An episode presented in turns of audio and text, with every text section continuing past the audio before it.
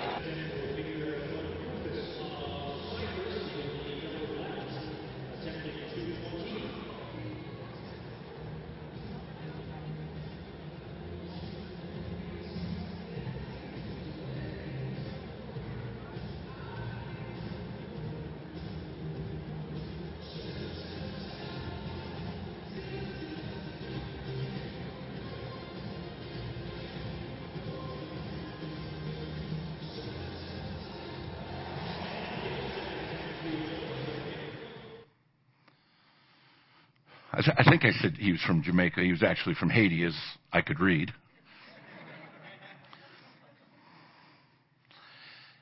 I mean, can, can you imagine being that guy?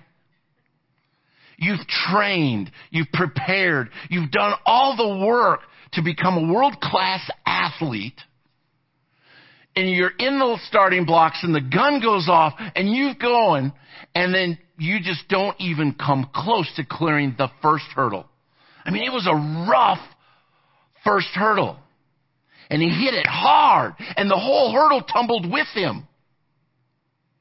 Now, I think if that was me, I, I, I'm not sure, but I, I think I, I might have just wanted to crawl up in a ball and cry.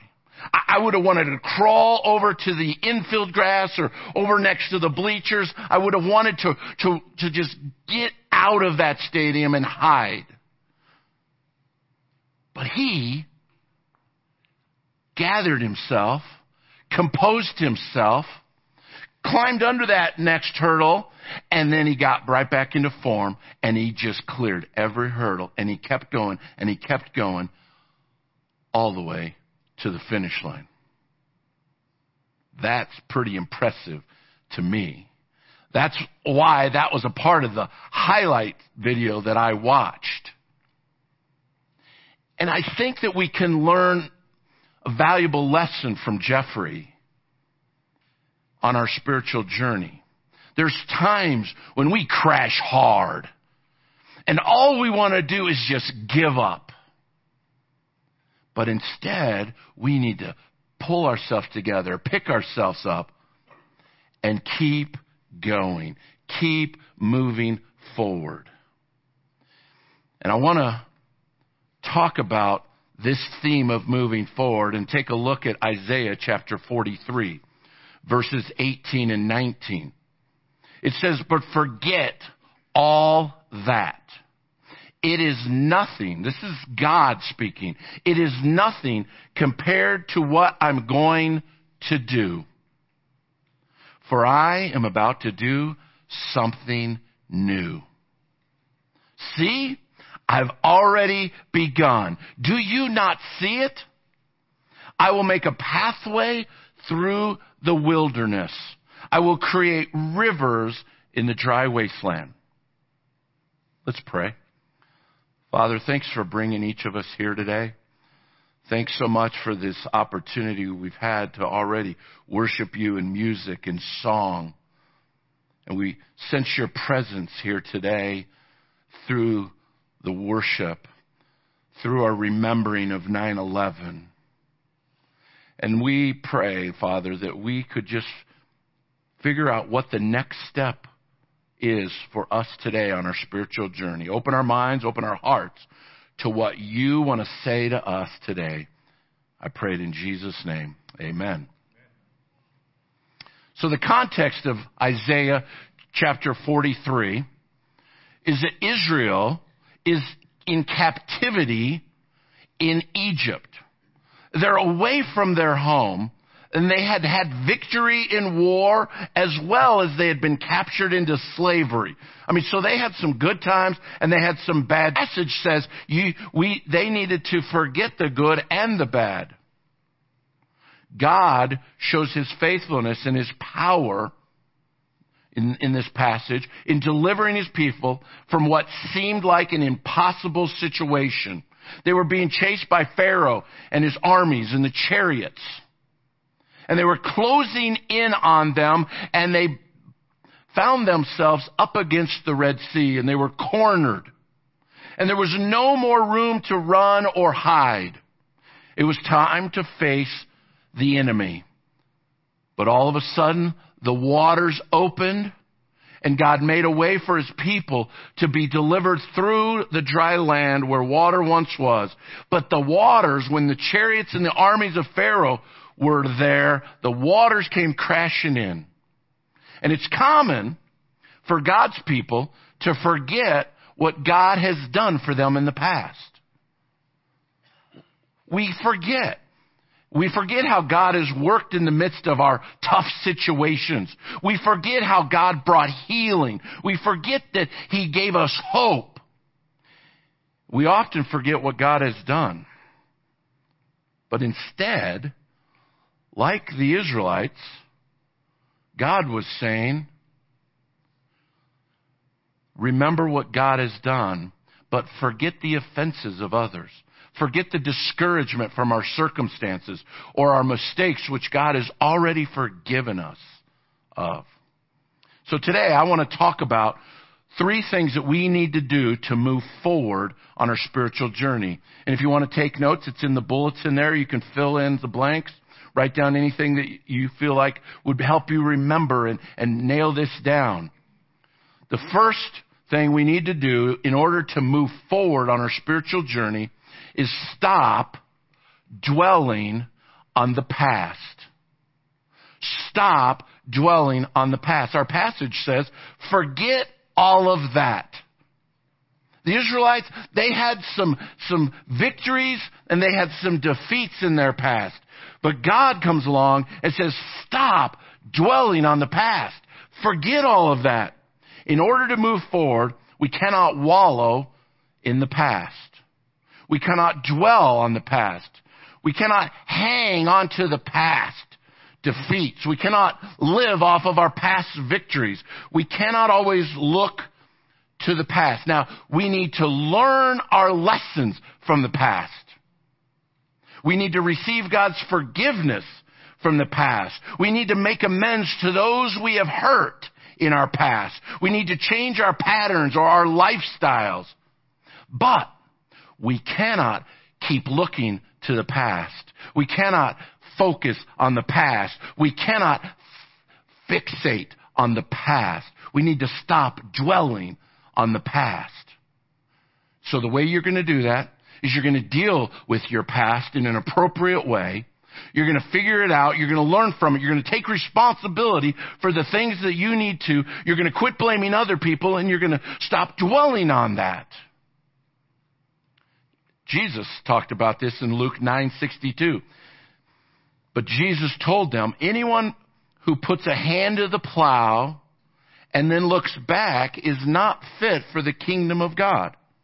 It's an agriculture analogy. The oxen were, were strapped to the plow for the ground to be mixed up. And there was a handle on the plow. And Jesus was saying, if you're a farmer, the way you're going to be successful in plowing your field, getting it ready for crops, was they focused on the, on, on a point out in the distance. And they put their hands on the plow and they focused on that spot and they moved their oxen to that spot. Jesus says if you put your hand to the plow, but you're looking back, you're going to go off course. You're going to swerve. You're not going to plow the field successfully. A modern version of this scripture might use analogy about being distracted while we're walking and looking at our phones. Have you, have you ever seen people do that? You're, you're, I'm sitting at a, I'm sitting at a red light and I look over and I'm like, here, deep into it. Maybe they have an earbud and they're walking and they're looking at their phone. And I'm like thinking, how in the world are, is a, crack, a crack's going to come up and going to catch their toe because they're not going to see it? There, there's going to be a bike rack, a parking meter, a light post, another person, a street, a car. They're gonna, they're, they're distracted. They're focusing on their phone. You know, it's like, are they catching Pokemon Goes? I don't know. I'm not sure. What are they, what are they doing? You know, the the ones that make me wonder about that, you know, and they're looking and they're move, moving side to side, you know, I'm like, oh, I don't know. I don't know. I'm not, I don't play that. But that's a modern version. I mean, if we're looking back at our past, on our spiritual journey, we're not going to be able to move forward the way God wants us to. And so today, the first thing we need to do in order to move forward is stop dwelling on our past. Deal with it. Don't shove it under the rug. But then move forward. The second thing we need to do in order to move forward on our spiritual journey is focus on the future. Focus on the future. Our passage says that God is about to do something new. As a matter of fact, He's already begun it. But we just can't see it. God is doing more under the surface than what we can see above the surface. God is doing more in our hearts than what other people can see. And we need to focus on the future. Psalm 119 verse 105 says, Your word is a lamp to guide my feet and a light for my path. I don't know about you, but I would love for God to reveal his five year plan to me in my life. Uh, better yet, how about God revealing his 10 year plan for me in my life on my spiritual journey? I, I would love that. I would love that. But generally, that's not the way God does it. He has a lamp and he's lighting our path right in front of our feet. And he's, he's illuminating what we need to see at this time for this moment so that we can take the next step on our spiritual journey. Do you know what's going to happen in six months on your spiritual journey or a year or five years or ten years? Probably not. Neither do I. But I know what God wants me to do today for my next step. God is revealing that to me by using His Word and using different circumstances and situations and people and services and things in my life. He's using that lamp to light the next step on my spiritual journey. It's not a spotlight. You know, one of those big spotlights in a light tower that shoots out into the ocean to warn the ships that there's, there's rocks and land coming. Oh, I want the spotlight. I want my path to be lit up. But it's a lamp. It's a light so that I can take that next step. And we use that phrase around here a lot next step or next steps? What is your next step on your spiritual journey? And I have hope for my future as a follower of Christ. I have hope for us as a church. If we focus on the future, God will reveal to me what my next step is in my spiritual journey. As a church, if we focus on what our next step is for our spiritual journey as a church, He will reveal that to us. I believe our church and community are strategically aligned and placed together for such a time as this. I believe it is not an accident that Stapleton Fellowship Church is in Hangar 61, right here in the heart of North, Northeast Denver. I believe that God is ready and already begun doing a good work in us, for us, and through us. Focus on the future. We can move forward in our spiritual journey individually and as a church. I'm asking for people here at Stapleton Fellowship Church. If you call this your home church, I would love for you to no longer be a spectator, to be a casual observer or a curious bystander. I would like for you to join us as we focus on the future and step up to be an active participant and fully engage in the next steps that God has for you individually as well as for us as a church. These days, our search for a lead pastor is always on my mind and maybe it's on your mind often. And I wanted to give you a brief update this morning, I talked to our chairman of the search committee and our lead elder. There's more going on than what I even realized.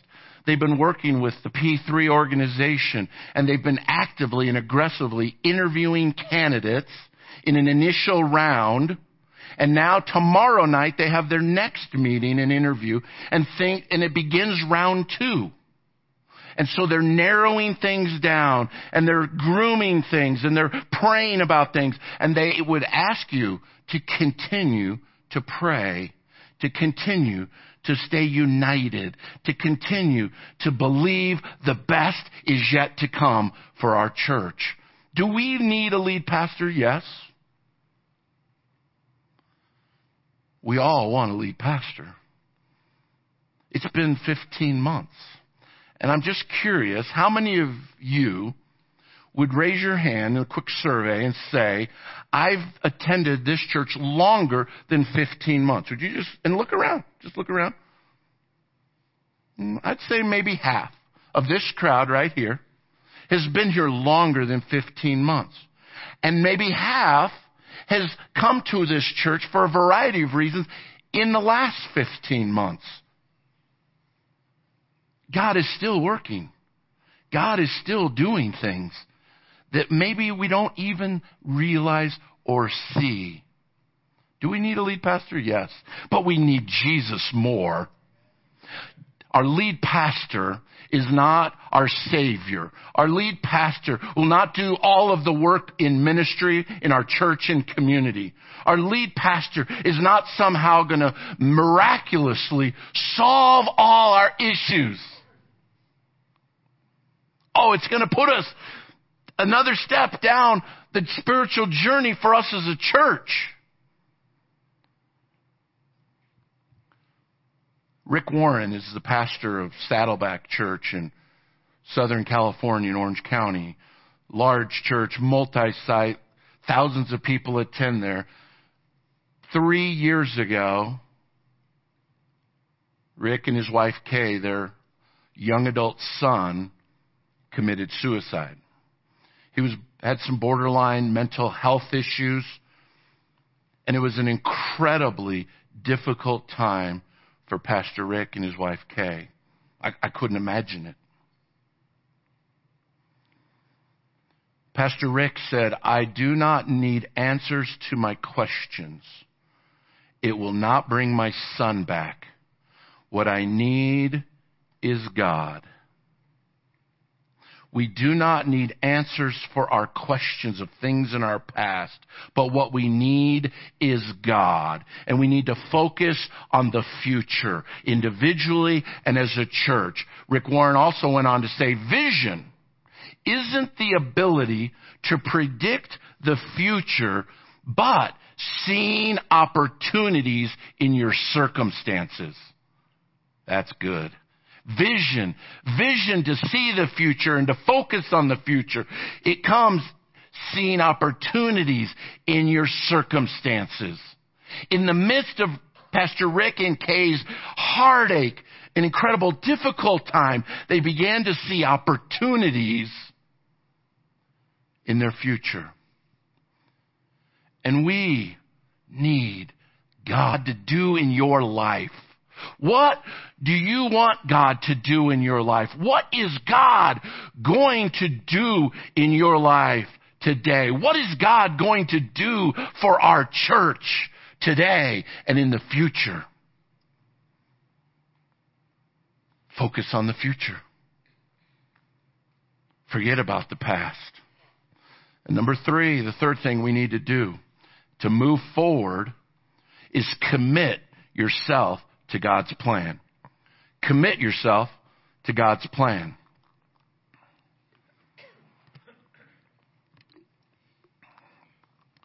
Our passage in Isaiah 43 says, God will make a pathway through the wilderness and bring rivers in the dry land, in the dry wasteland. God has a plan for your life. God has a purpose for your life. He put you on this planet for a reason. It's not an accident. You were not a mistake. You were not an afterthought uh, in His mind. God loves you. God designed you. God created you. And He wants to work in you and through you. But He gives us a choice. Every day we have a choice. Are we going to commit ourselves to God and His plan or not? On Wednesday nights at Turbulence, our student ministry, 6th through 12th graders, we've just begun a series from Pastor Rick Warren's book, The Purpose Driven Life. And I've, it's, it's been out for uh, about 14 years. It's sold over 33 million copies. If you have never read that book, I would encourage you to read The Purpose Driven Life by Rick Warren. He's got several new updates, updated versions. And it's an excellent book that we're digging into on Wednesday nights with our students to help them at this crucial point in their life as they're trying to figure out what on earth are they placed here for. It's a question that we all need to ask, don't we? What is our purpose in life? What is God's plan for my life? Is my plan for my life just to have as much fun as I can and to party as much as I can and to have great times and great memories? Is my purpose in life just to make as much money as I can? Is my purpose in life just to gain power or prestige or fame? Or does God have a greater purpose for you and for me in our lives? We need to commit ourselves to God's plan. So the question I ask for you today is, have you placed your faith in Him? Have you made a decision to follow Christ? And are you committed to that plan? There are times when we just wait and we don't decide and maybe we kind of pause or we're hesitant or sometimes we stop or sometimes we coast or would go the other direction, but I want to encourage you today to be proactive and make a decision today to live your life for Christ. Philippians 3 verses 13 and 14 says, No, dear brothers and sisters, I have not achieved it, but I focus on this one thing, forgetting the past and looking forward to what lies ahead. I press on to reach the end of the race and receive the heavenly prize for which God, through Christ Jesus, is calling us. Jeffrey, the hurdler, he pressed on. And I want to encourage you to keep pressing on and to commit yourself to God's plan for your life. So, I want to end with four possible next steps for you. And you can write them down if you want, or maybe one of these jumps out at you and you're like, that's for me. Or maybe God is speaking to you about something else. But I know that today God has a next step for you, for each of us. The first that I would suggest is to step across the line of faith. Step across that line of faith. Over here on this side of the line, is your sin, and over here is your forgiveness. On this side of the line is your unbelief, and on this side is your belief. On this side of the line is your floundering. On this side of the life, you're flourishing. On this side of the line, you're struggling to find God, a, purpose in life. On this side of the line, you're pursuing God's purpose for your life. On this side of the life, you're without Christ in your life. On this side of the line, you have Christ in your life because you've invited Christ into your life. Because because you've asked Him to forgive you of the sin in your life and you've stepped across that line of faith.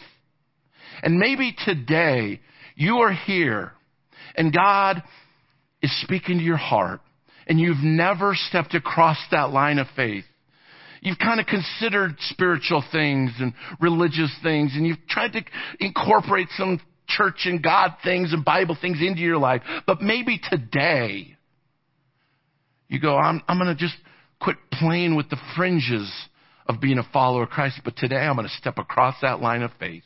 And you can do that here, right where you're seated, in your heart and in your mind, and you can pray and you can simply say, Jesus, come into my life. I need you. And I ask you to forgive me. I want to step across that line of faith. In Romans 6:23 it says for the wages of sin is death. But the free gift of God is eternal life through Christ Jesus our Lord. There's nothing that you or I can do to earn heaven, to earn salvation. We cannot be good enough. It's a free gift. And God, through His Son Jesus, is holding out the gift for each of us. And it's up to us to accept the gift. Would you like to do that today?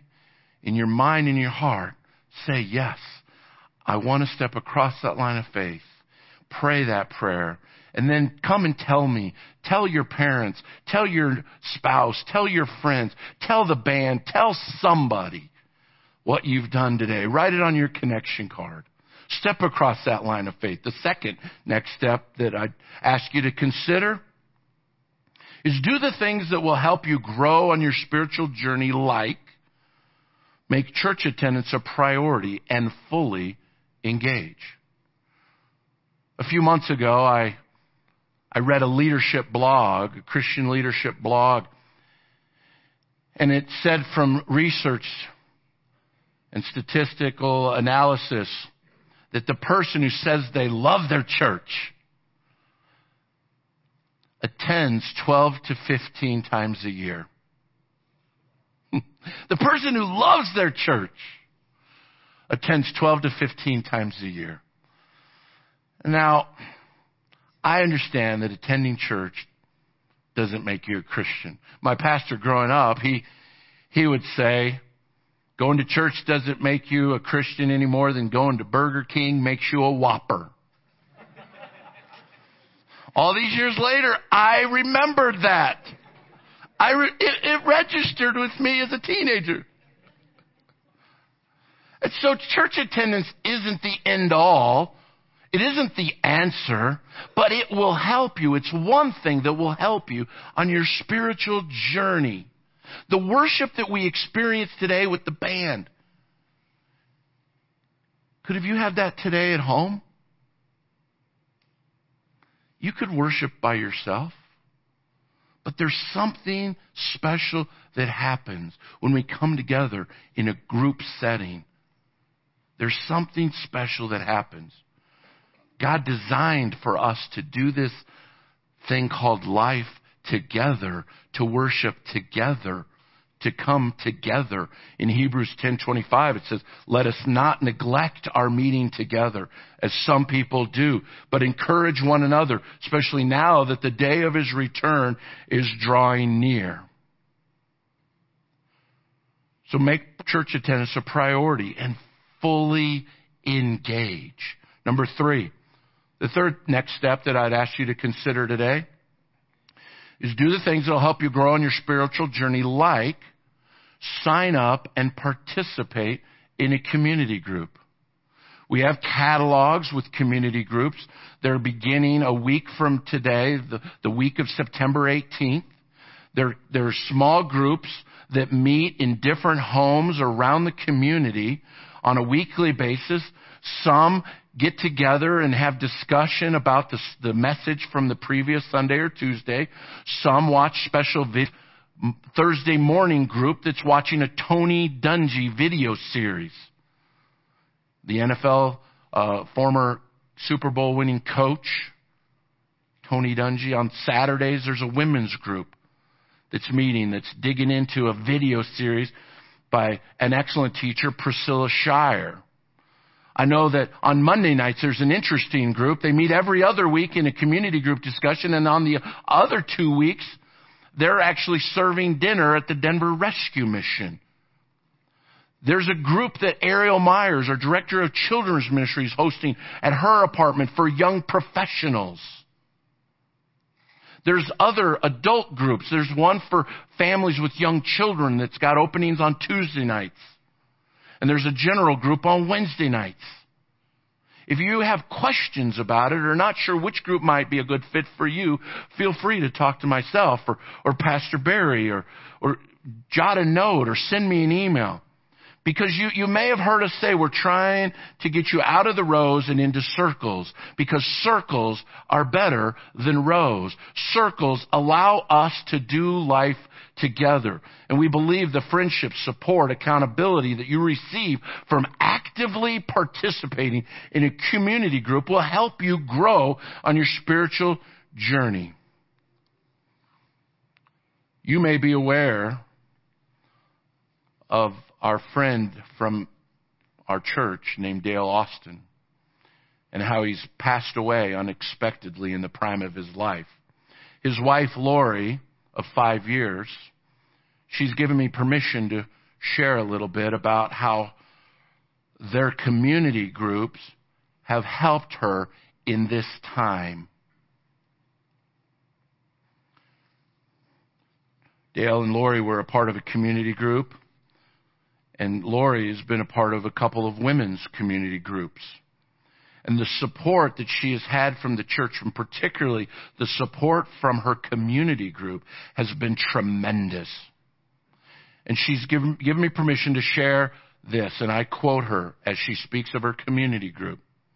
I wouldn't have made it this far without their support and their prayers, and also the many other members of the church who have lifted me up in prayer and encouragement with texts and meals. Thank them from the bottom of my heart. I'm so grateful. I know that a person in her community group, as soon as she got word, began immediately reaching out and letting, letting her know that she's available for whatever she needs and she's praying and supporting. I know another member of the community group immediately got on, on the line and, and be, set up an online meal train from a, a an, an online app that, that's on the Stapleton Fellowship Church Facebook page where church members have signed up or can sign up to bring Lori meals and her family as they come in. You can see the details of Dale's memorial service in the bulletin. It's going to be this Saturday. I mean, what would they do? What would Lori do without the support of a community group? I mean, talk about doing life together. That means that as a community group, you're there for each other and you begin to get to know people and, and you are there in the good times and in the bad and, and you're there to engage and get involved. And, and I'd encourage you to step out of your comfort zone and, and check out that catalog and sign up for a community group and participate. In Acts 2.42, This talks about a community group in the early church. All the believers devoted themselves to the apostles' teaching and to fellowship and to sharing in meals, including the Lord's Supper and to prayer. The final next step that I'd share today is to recommit your life to Christ. Today may be your day. Maybe in the past, you've asked Christ into your life. You've identified yourself as a follower of Christ. You said, I want to be a Christian. I want to live for Christ. But somewhere along the way, you ran into a hurdle and you hit the ground and you're struggling and you're floundering and you're going through a difficult time. Maybe today is the day that you recommit yourself to focusing on the future and moving forward and you ask God to lift you up because you're hurt and you're in the wilderness and you're going through some dry times in your spirit day, that you say, enough floundering, enough struggling, enough coasting, enough doing my own thing, but today I'm going to recommit my life to Christ and I'm going to move forward. Is that the day for you? Is that the next step for you? You can do that right here, right now, in your mind, in your heart. You can just pray a prayer, God, I recommit my life to you. Help me.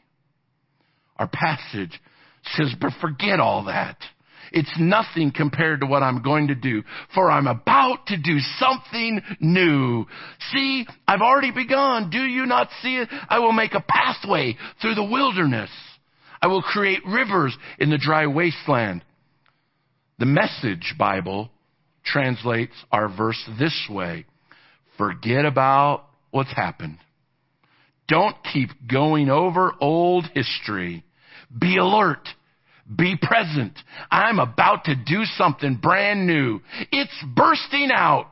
Don't you see it? There it is. I'm making a road through the desert, rivers in the Badlands. God wants you as an individual and us as a church to move forward.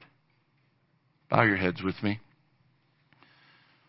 What next step has God spoken to you about today? Maybe it's one of these four.